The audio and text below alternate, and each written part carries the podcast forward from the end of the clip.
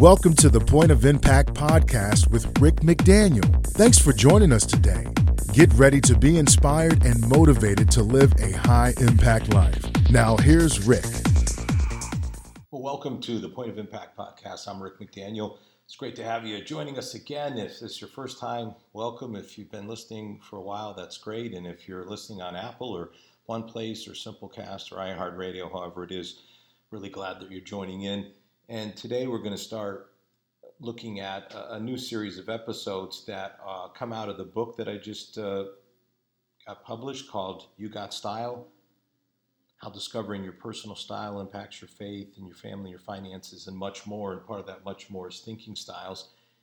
And that is where we are going to uh, focus on today. Just give you a little taste of what the thinking styles is all about certainly encourage you to get my book. You can get it on rickmcdaniel.com, signed copy. Uh, shipping's included in that, or you can go to Barnes and Noble or Amazon or wherever books are sold, and you can get the book there. Uh, I'd love to send you a signed copy, so that would be my preferred way. Go to rickmcdaniel.com and get a signed copy, and that'll be a, a neat thing for you. And as a podcast listener, I think uh, special, and I'd like to have you have that opportunity. So, we're going to talk today about thinking styles and we're going to blow up the urban myth of right brain, left brain. So, how about if we just start with that? So, I'm sure you've heard it, you know, the human brain's divided into two hemispheres. The left is the logical half, the right is the creative half. The left is the center of linguistic expression, it's where logic and language and analysis originate. And then the right brain is the visual or the spatial, it's where creativity, intuition, and imagination come from. And this is really the popular understanding. Uh, this is what people think when they think about how our brains work. But it turns out that Dr. Stephen Kosslyn, who for over 30 years was a cognitive neuroscientist and professor of psychology at Harvard University, says uh, no, the differences between the right and left sides of the brain are, are far more nuanced it's overly simplistic to make a dichotomy, and that it really doesn't correctly explain that the way the brain even works at all. So that's fascinating, isn't it? He says when you examine the broad parts of the brain, smaller areas get grouped together, but as the specific region we look at gets larger, the smaller areas be, being grouped together become more diverse. No single characteristics unites all the small specialized areas of the brain. The small areas may not have a single function or functions in common. A large region of the brain is more like a rope than a wire, consisting of small overlapping strands rather than a single continuous strand. It's really better to think of the brain in terms of systems rather than simple dichotomies. So, how about how's that? Now, I don't know that we have time today to explain where this whole theory came from. But I'll tell you what, if you get my book, you can you can read all about it there. What I can say is that there is a, a clear you know, there's a clear history of how it happened, and uh, you know that uh, a Nobel Prize was awarded would certainly seem to give uh, rise to the legitimacy of it. But uh, the fact of the matter is, is that uh, overarching distinctions are not based on solid science. The cultural view of how the brain works is simply not correct. For instance, the left brain is described as verbal and the right brain as perceptual, but both hemispheres play critical roles in extracting meaning out of language. Neuroimaging studies have shown conclusively that many aspects of language processing are appropriated over both hemispheres. Hmm. Both halves of the brain play important roles in analytical and critical thinking, in logical and intuitive thought. So, why then does this incorrect understanding continue? And it's been around for what, 50 years? And certainly things like videos that are on YouTube, The Spinning Dancer and Daniel Pink talking about it, Oprah Winfrey, and of course, as I said, the prestige of a Nobel Prize will uh, you know make it pretty uh, attractive. But there is a, a a way to understand the brain that's actually better. And Dr. Kosslyn argues that the functioning of the brain requires a different anatomical division the bottom and top part of the brain as opposed to right and left. It's actually top and bottom. And that's why he wrote a book called Top Brain, Bottom Brain. He, he, he calls his theory the theory of cognitive modes. And this was developed uh, over years of research on the brain. The research revealed that the top brain uses information about our environment in concert with other information, such as emotional reactions or the need for food or drink to determine which goals we should attempt to achieve.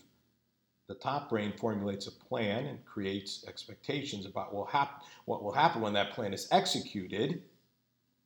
As your plan develops, it compares what is happening with what is expected and adjusts your plan accordingly. The bottom brain clarifies the signals from your senses, comparing the information you perceive with all the information stored in your memory.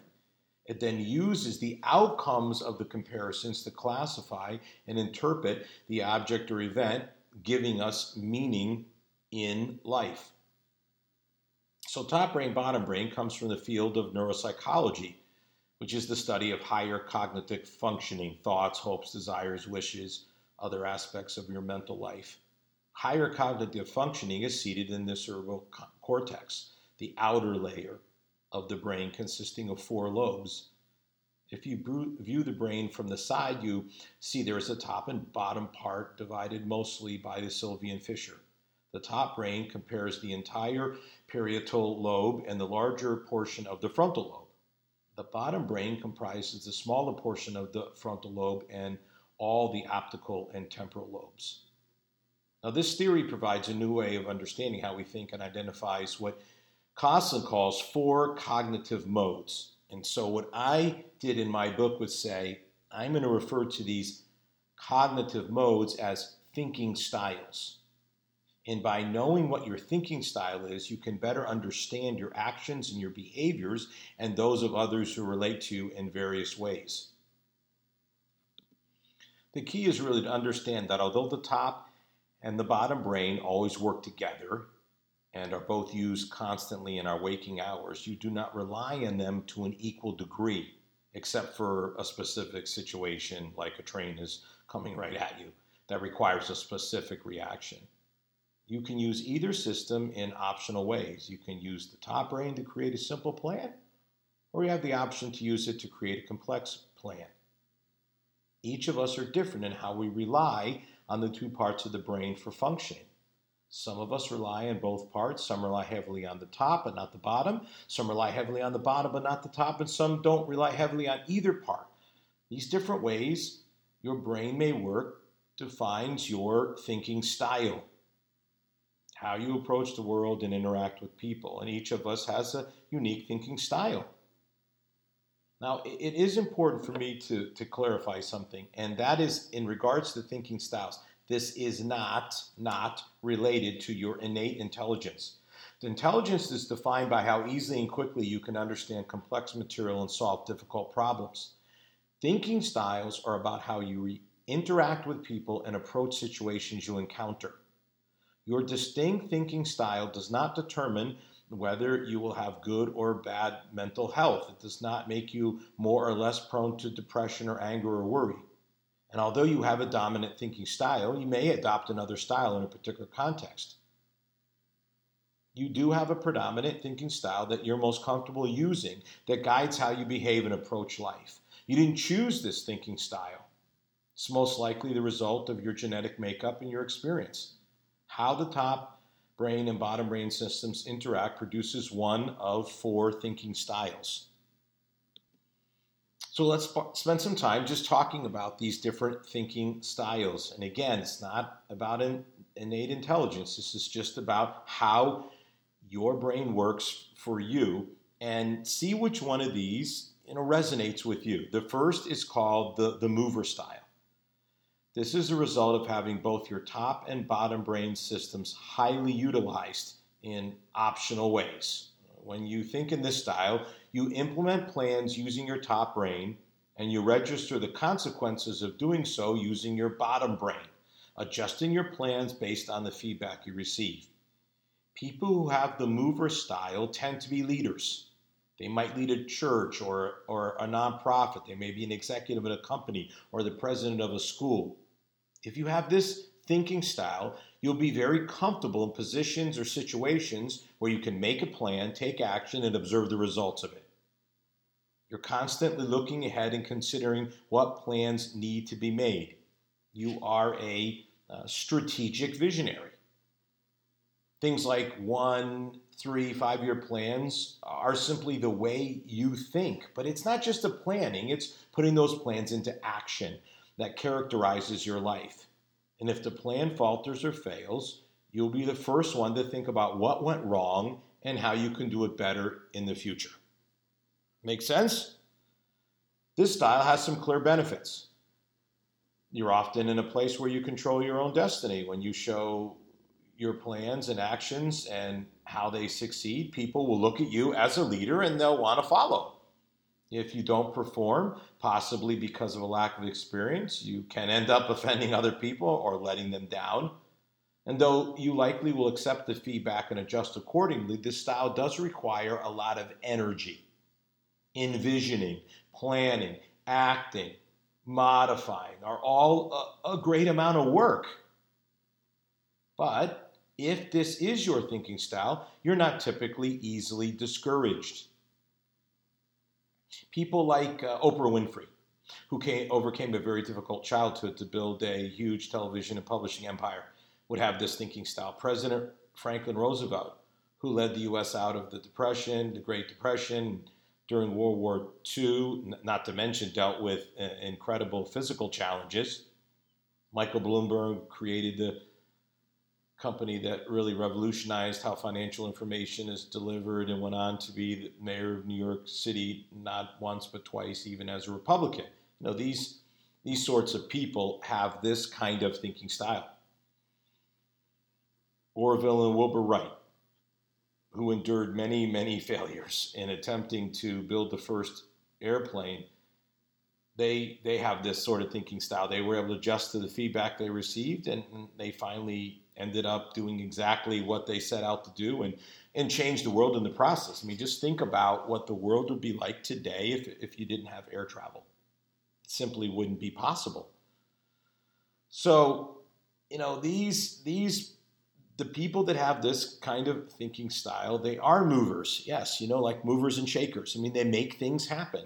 People who have this style are really the sorts of people that get stuff done and big stuff, not just, you know, just little stuff, but big stuff. I mean, they really, really, really are able, because of the way their brain thinks, they're able to to have a vision, they're able to put that vision into a plan. You know, there are people that have visions and dreams, but they're never able to put them into plans. These folks are able to do that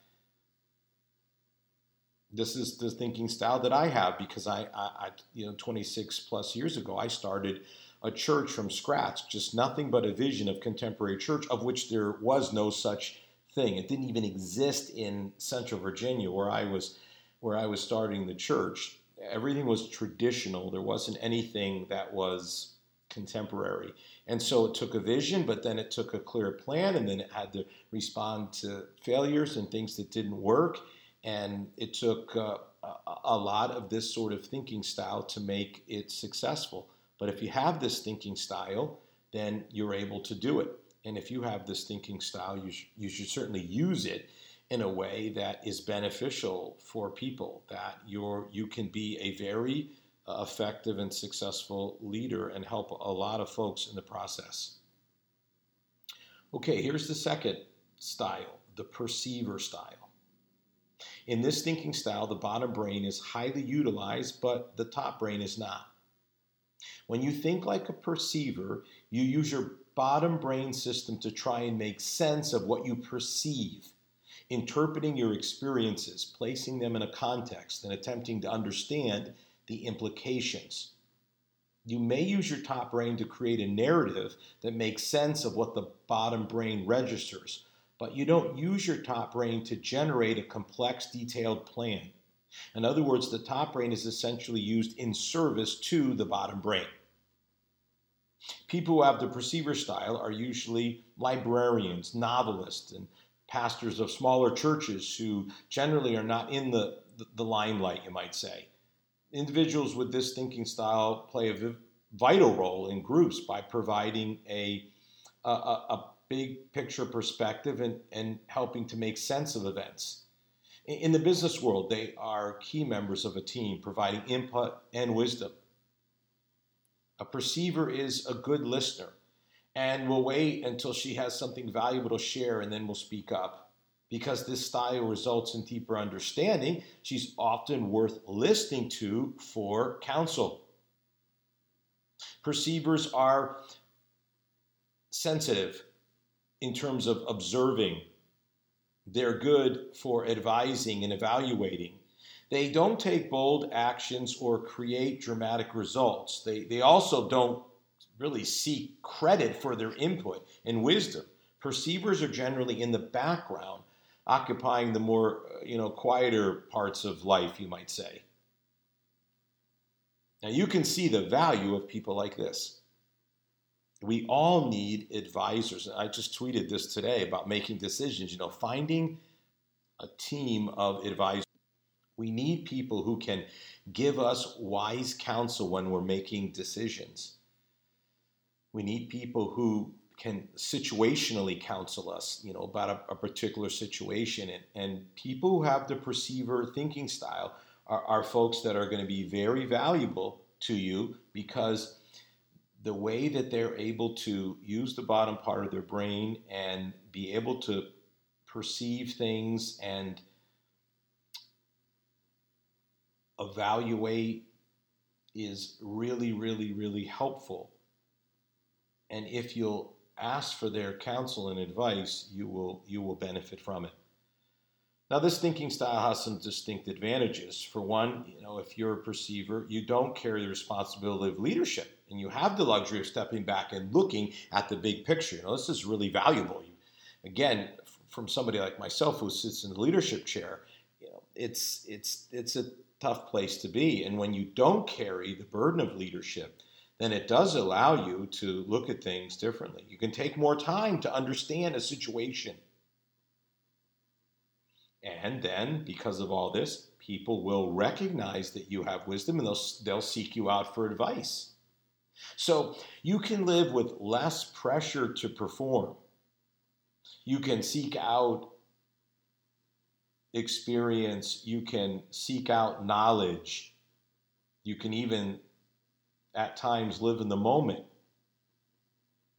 You won't run into trouble that leaders do if they don't have the wisdom or experience. Now, you can spend too much time in reflection and kind of get lost in your own thoughts. And, and what's, what's not good about that is that this then may lead you to be too passive and not contribute as much as you should. And you need to really need to hear that if you have the perceiver style, that you're you know you're you're too passive and you have information to share wisdom insights and you need to share them a good example of someone with this style thinking style is the novelist emily dickinson she was a conscientious student briefly attended college but then she came home and she had no real ambition and essentially wrote poems because she wanted to write them in fact, fewer than a dozen of the 1,800 poems she wrote were ever published. And by the way, she she grew up and lived just down the road from where my wife grew up in Massachusetts. She did have to care for her sick mother, so that that was a responsibility for sure. But her time was really her own, so she didn't really create any plans. She didn't adjust her plans based on feedback. She loved the garden. She liked to observe nature. And maybe not surprisingly, she wrote poems about the brain. But her po- poetry is read to this day. She's considered one of the most significant of all American poets. She had the luxury to do that. Not everyone does in terms of, you know, supporting themselves financially. But again, it, she was doing something, and that was she was writing poems. It's just remarkably, you know, less than a dozen of the 1,800 she wrote ever got published in her lifetime. It's kind of amazing. So maybe you have the perceiver thinking style. The third thinking style is the stimulator thinking style. This style is when your top brain system is highly utilized, but the bottom brain system is not. The stimulator often creates and delivers very detailed plans, but then fails to consistently and correctly recognize the consequences of acting on those plans. In other words, you don't update or change your plan when feedback and events require you to do so. You may be original and creative, able to think outside the box, even when others have an established way of approaching something, situation, circumstance, event. But you may not realize when you've reached a point where your actions are disruptive and you may not correct your behavior. In other words, you can be a great team player and even provide leadership, but you should not only be a leader, but you have to be a successful leader. You operate best when others can help you adjust your plan as circumstances dictate. So you really shouldn't be the only leader. You should be a leader and be able to take feedback. If this is your thinking style, you, you may throw out a lot of ideas with a certain degree of abandon. Some may be good and stick, others will not. If the good ideas don't succeed, it's because you did not properly fine tune the plan as you receive feedback, or you weren't open to receiving the feedback. Now, the style does have some clear advantages. You can create new plans and stick with them and generate some really creative ideas that, that can become reality. Steve Jobs is a perfect example of this. The impact of his thinking style on Apple and the subsequent impact of Apple products on our culture is enormous. If you're good like Jobs was, people may come to you as a source for creative ideas, and you certainly have a degree of freedom in not being stressed by the small stuff happening around you. And, you know, we've got to have people like Steve Jobs and people who have the stimulator thinking style for sure. The downside is that you can come on too strong and end up offending people.